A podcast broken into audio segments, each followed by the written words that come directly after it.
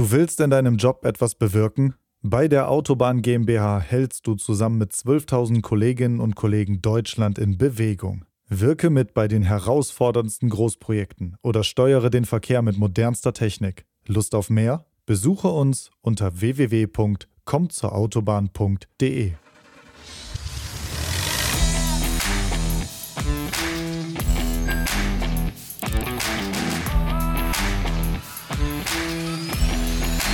Technik aufs Ohr.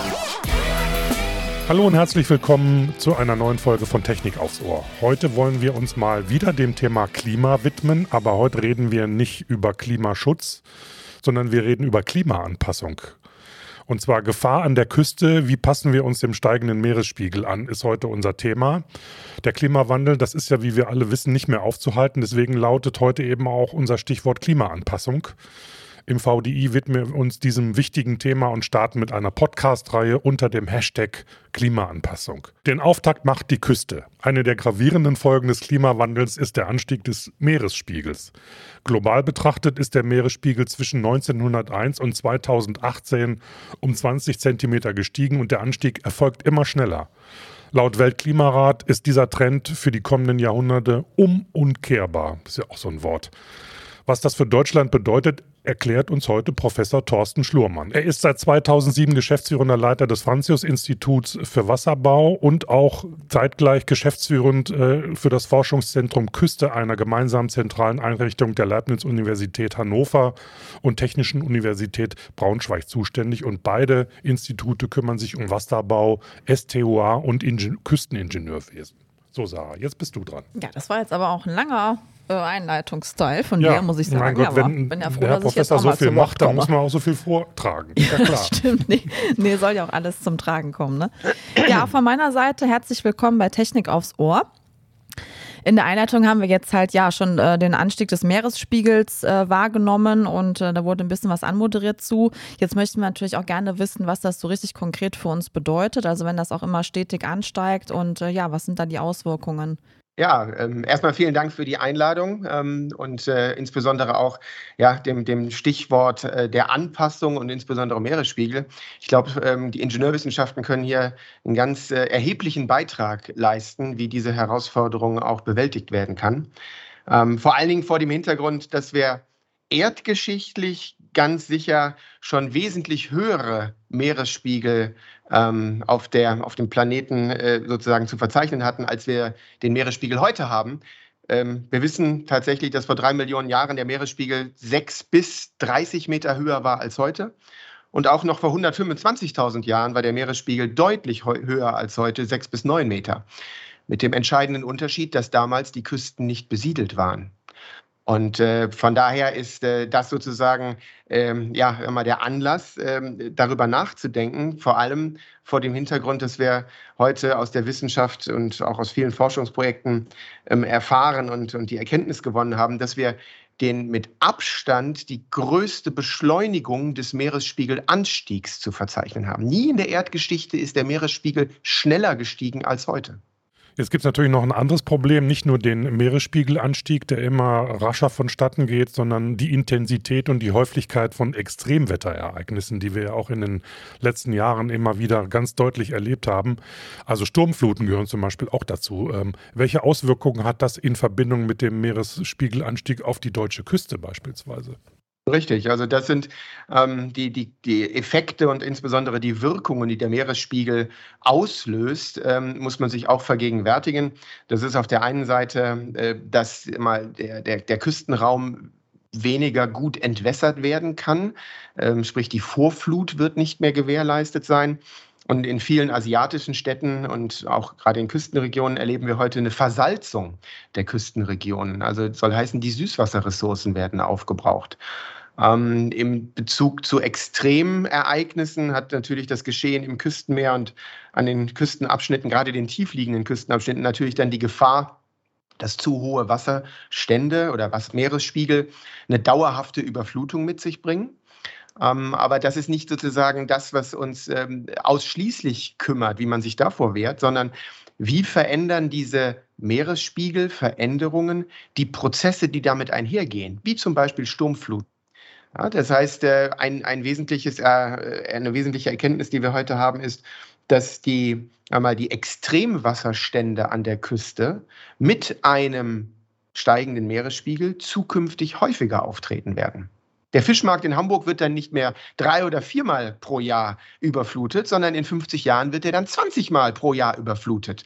Ja, und ohne dass dann sozusagen der Sturm schwerer geworden sein muss, sondern einfach aufgrund der Tatsache, dass der Meeresspiegel genau diesen Effekt von höheren Wasserständen sozusagen bedingt. Das ist eine wichtige Komponente. Ja, und das Tidegeschehen wird sich verändern. Die Gezeitenamplituden werden Veränderungen auslösen.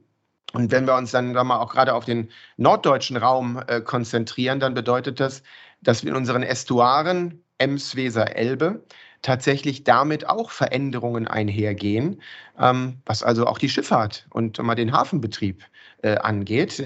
Nicht dauerhafte Schäden, aber Veränderungen in den Strömungsprozessen, die damit sozusagen ausgelöst werden. Vielleicht können wir kurz dieses Wort Estuaren erklären, Herr Professor, weil ich glaube, das kennt nicht jeder. Nee. Estuare sind Mündungstrichter von Fließgewässern, die insbesondere dem Tide-Einfluss unterliegen. Mhm. Also wo ich quasi zweimal täglich Tide-Hoch- und Tide-Niedrigwasser habe, das typische Beispiel aus Hamburg oder auch aus Bremen. Und das wird hinlänglich als Estuar genannt. Dort habe ich eine Vermischung von Salz- und Süßwasser. Ja, und das sind so die Besonderheiten, die im Estuar dann eine Rolle spielen. Mhm. Ja, dann wollen wir mal so konkret drauf zurückkommen, wie der Küstenschutz in Deutschland jetzt heute aussieht. Also der wird sich ja auch gewandelt haben in den letzten Jahren aufgrund dieser eben Veränderungen und Bedingungen. Und da gibt es ja wahrscheinlich auch viel, was da irgendwie aufgerüstet werden muss. Genau, vielleicht können Sie einfach mal einen Einblick geben, was da so aktuell alles passiert. Also ich glaube, der Küstenschutz insbesondere in Mittel- und Nordeuropa ist gelebte Tradition. Also wir betreiben Küstenschutz seit Hunderten von Jahren. Auch Landgewinnung hat eine große Rolle bei uns in Niedersachsen oder auch in Schleswig-Holstein immer wieder gespielt. Und auch die Kompetenzen und der Erfahrungsschatz, die sind besonders groß, auch in den Landesbetrieben. Das ist also irgendwie auch gar nicht in Abrede zu stellen. Wir wissen, wie wir uns schützen. Und wir wissen auch, Ingenieurwissenschaften, wie wir die Systeme errichten, planen und betreiben. Tatsächlich auch hier infrastrukturelle Degradation. Also wie verändert sich über den Lebenszyklus einer Küstenschutzinfrastruktur, ob ein Deich, ein Sperrwerk, ein Wellenbrecher, wie verändert sich die Funktionsweise und wann eine Inspektion oder auch eine Unterhaltung vorgenommen werden. Das können wir alles. Angesichts der Herausforderungen, die anstehen, und das ist, glaube ich, das, was wir gar nicht so richtig auf dem Schirm haben, weil der Meeresspiegel wirklich so eine Art Gamechanger im Effekt oder in den Wirkungen des Klimawandels ist, der wird die Küsten weltweit massiv verändern. Also wir rechnen bis zum Ende dieses Jahrhunderts in Abhängigkeit der Entwicklungen, wie viel Treibhausgase wir ausstoßen. Also machen wir weiter so wie bisher oder gehen wir in Richtung Paris? Dann werden wir global im Mittel bis zu 1,10 Meter Meeresspiegelanstieg bis Ende dieses Jahrhunderts haben. Und der bleibt aber dann nicht stehen. Das geht weiter über die nächsten Jahrhunderte. Und wir reden davon auch bei einem Klimaziel Paris von weiteren 2 bis 3 Metern, die wir in den nächsten 100 Jahren erfahren werden. Also man sagt immer so 2300. Und der Küstenraum wird sich massiv daran anpassen müssen, um überhaupt eine Lebensgrundlage, einen Siedlungsraum, aber auch einen Wirtschaftsraum zu erhalten. Jetzt stelle ich mal spontan die Frage, kann man das denn erhalten oder musste sich das dann alles irgendwie im wahrsten Sinne des Wortes zurückziehen? Naja, das ist eine Frage, die auch einer sehr starken gesellschaftswissenschaftlichen Orientierung bedarf. Was sind denn die klügsten Lösungen, die dann vollzogen werden müssen? Ist das der klassische Küstenschutz? Höher, weiter, besser? Das können wir uns leisten. Wir haben auch die Erfahrung. Wir sind sozusagen darauf auch die Ausbildung läuft in diese Richtung. Ja, und wir können den Küstenschutz erweitern und verstärken. Das kostet Geld, das kostet Ressourcen, das kostet Fachpersonal. Und ob wir das auch in 50 Jahren so gewährleisten können, ist sicherlich fraglich. Und irgendwann wird die Frage aufkommen, was wollen wir uns leisten und was ist ein Anpassungsziel? Darüber redet man überhaupt nicht. Wir reden nicht darüber, wie Paris Klimaszenario auf 1,5 Grad zu begrenzen. Über ein Anpassungsziel sprechen wir heute nicht. Jetzt hatten Sie gerade schon mal, glaube ich, dieses Ökosystem stärkenden Küstenschutz in den Mund genommen. Welche Vorteile ergeben sich denn daraus für den Küstenschutz? Das ist so ein ganz wichtiger Punkt. Danke für die Nachfrage. Dass wir den Küstenschutz naturbasierte Maßnahmen ergänzen. Ja, das ist, im Englischen sind das die Nature-Based Solutions, die wir sozusagen in dem Zusammenhang mitentwickeln, dass wir quantifizieren, welche Leistungen Ökosysteme im Küstenschutz beitragen können. Was meine ich mit Ökosystemen? Bei uns an der Küste sind das zum Beispiel Salzwiesen im Vorland von Deichen, ja, in Küstenniederungen gelegen. Aber auch Seegraswiesen im tidalen Bereich, also die auch täglich zweimal geflutet werden und wieder freiliegen. Und da wissen wir noch nicht 100%, wie stark und wie gut sind diese Leistungen. Und vor allen Dingen, wie robust können Ökosysteme Wellenenergie verzehren, also Wellendämpfung beitragen. Und da spielt halt bei uns gerade auch im Institut vielfach sozusagen die Forschung, Forschungsleistungen finden dort statt.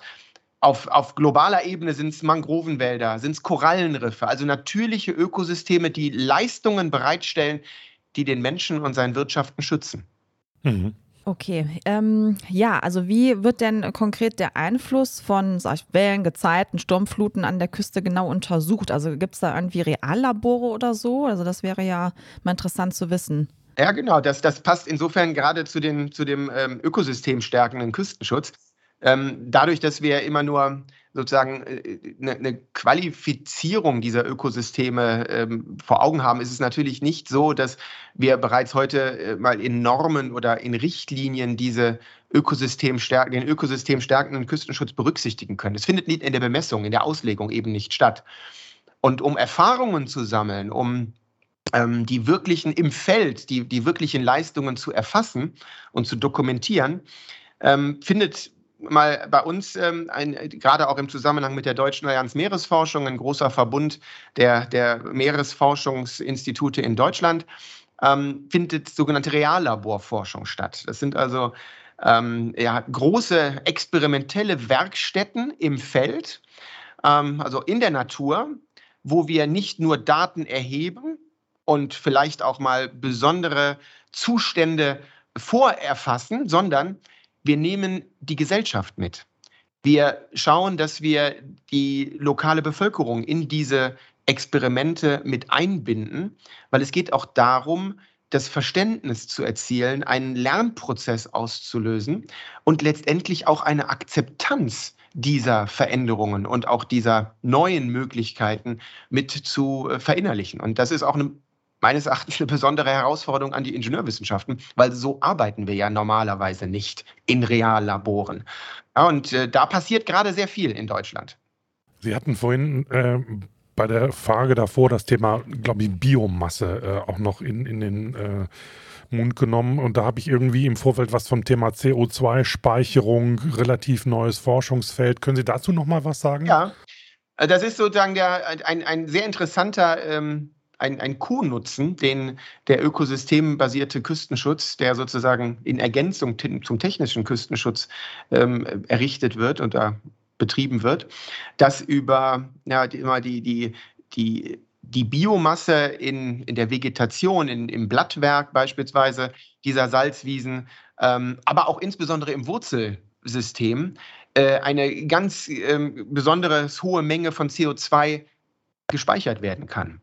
Und gerade im Zusammenhang der Reduktion oder der Abscheidung von CO2, also CCS, Carbon Capture and Storage, sind diese Küstenwälder dementsprechend besonders wertvoll. Aber niemand weiß so richtig genau, wie stark dieser Effekt ist oder welchen Effekt bewirkt die Sturmflut. Wird dann wieder CO2 freigesetzt, ja? Oder wie oft darf die Sturmflut kommen? Das sind so die klassischen Fragen, mit denen wir uns da beschäftigen. Aber es wird damit interessanter, den Küstenschutz auch neu zu denken.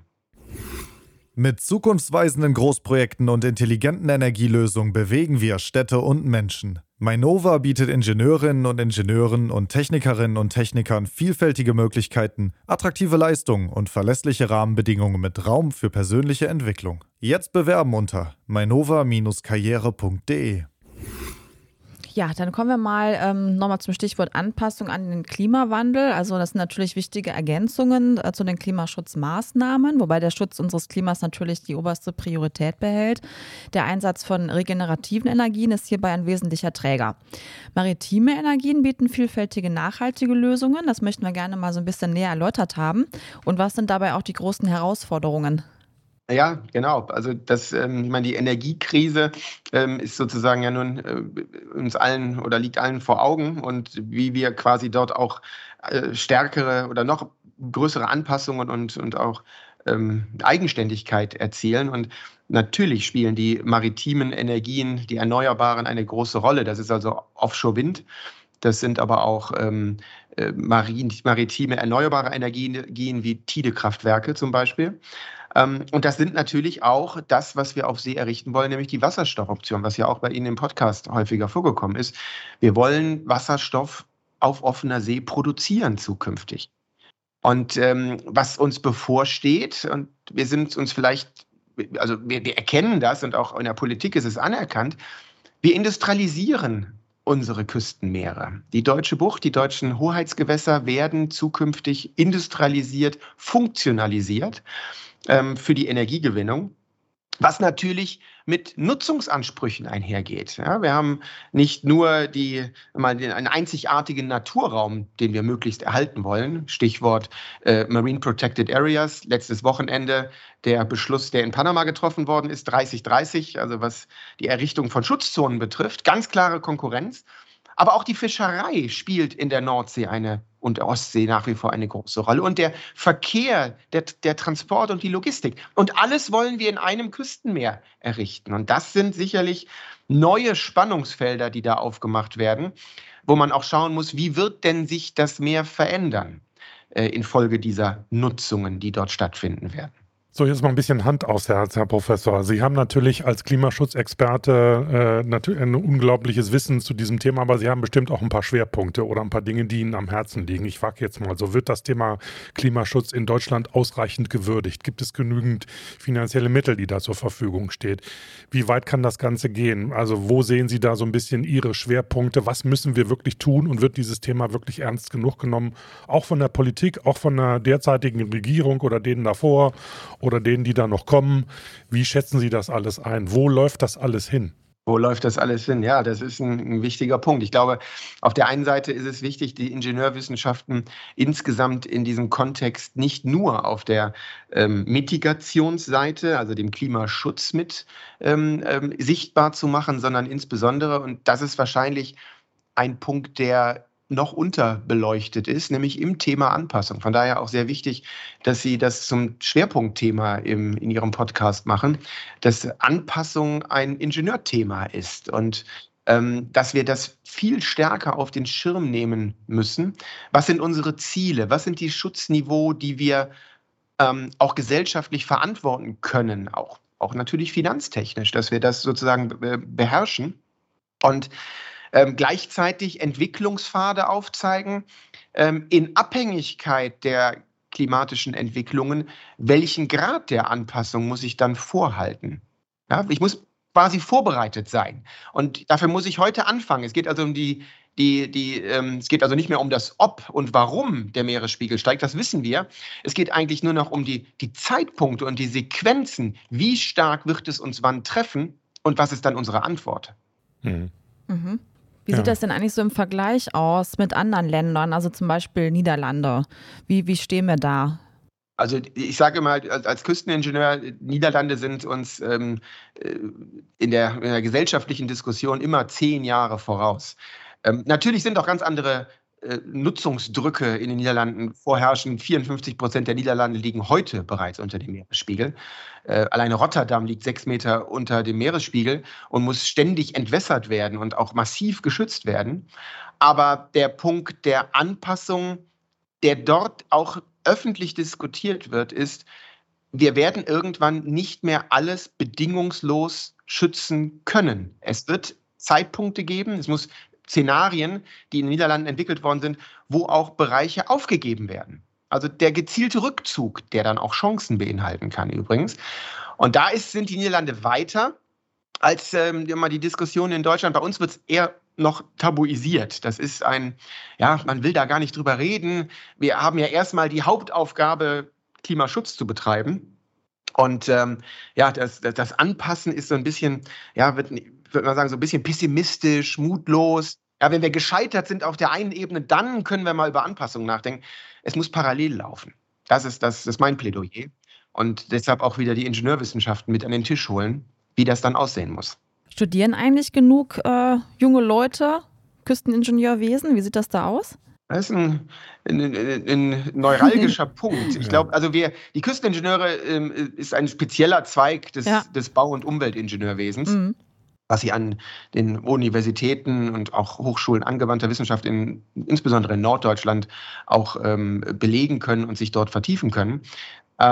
Ich glaube, es ist gar nicht so richtig auf dem Schirm der jungen Generation, dass in den Ingenieurwissenschaften dieses Thema in den Vordergrund gerückt ist. Und ja, wir könnten dort deutlich mehr Studierende vertragen. Mhm. Junge, kreative Köpfe, die sich auch heute, auch in öffentlichen Diskussionen, auch bei Fridays for Futures oder in anderen Gremien für den Klimaschutz engagieren. Ich wünschte, es würde auch dieses Engagement für die Klimaanpassung geben. Mhm. Und ich glaube, da sind spannende, auch zu belegende Fächer, beispielsweise bei uns in Hannover, ich mache also gerne auch hier Werbung, wo man sich darauf spezialisieren kann. Es werden diese Fachkräfte gebraucht, also Jobs kann man sich heute wirklich aussuchen, ob das in der marinen Industrie ist, Stichwort Offshore-Wind, oder auch in der Anpassung bei den Küstenschutzbehörden.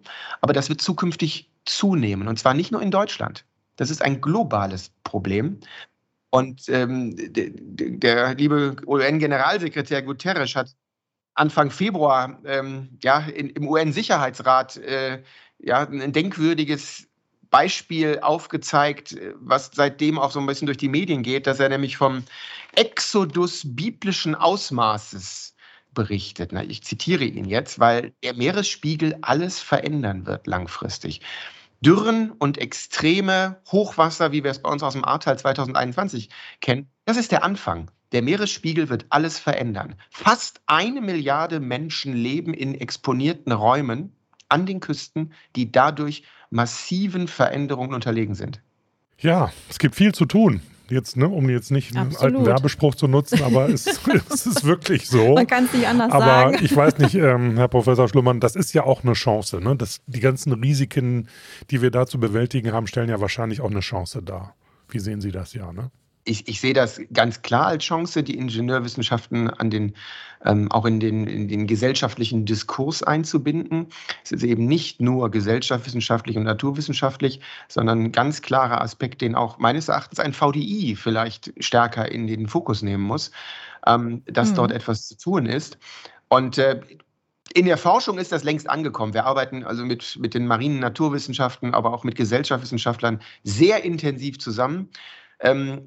Ingenieure werden plötzlich anders wahrgenommen. Ja, wir sind eben nicht mehr die, in Anführungszeichen, Betonköpfe, sondern wir sind letztendlich Anpassungsmanager, so würde ich das mal verdeutlichen. Und das müssen wir uns viel stärker auf die Fahnen schreiben und damit auch losziehen und Werbung machen. Wir können das, wir schaffen das und wir wissen auch, wovon wir reden. Selbstbewusstsein ist, glaube ich, ein ganz wichtiger Aspekt, den man hier stärker in den Diskurs einbringen muss. Und das Thema wichtig, ich glaube, das konnten wir jetzt in den letzten Minuten, glaube ich, herausstellen. Absolut. Das drängt. Ja. Nicht den Kopf in den Sand stecken. Passt gut zum Thema, ne? Genau. Ja, passt zum Thema, ja, genau.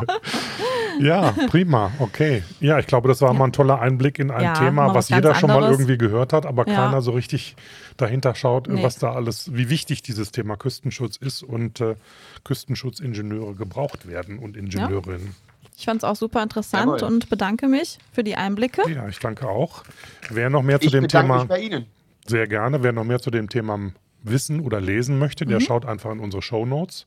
Ja. Da sind noch ein paar interessante Links drin. Genau. Zu dem Thema und zu dem, was der Herr Professor Schlurmann alles so macht. Ja, und zum Thema Klimaanpassung, also das ist ja auch eine kleine Reihe, die wir hier starten, gibt es auch ganz viele auf vdi.de zu lesen und zu erfahren, bitte draufschauen. Und ansonsten, wenn ihr Ideen habt, was ihr zu der Thematik oder auch anderen Inhalten mal hören wollt von uns, dann schreibt uns doch bitte gerne an podcast.vdi.de oder kommentiert die Folge. Genau. Ja, ich würde sagen, das war's für heute. Wir bedanken uns bei unserem Gast, Herrn Professor Schlurmann, und sagen tschüss, bis zum nächsten Mal. Tschüss. Tschüss.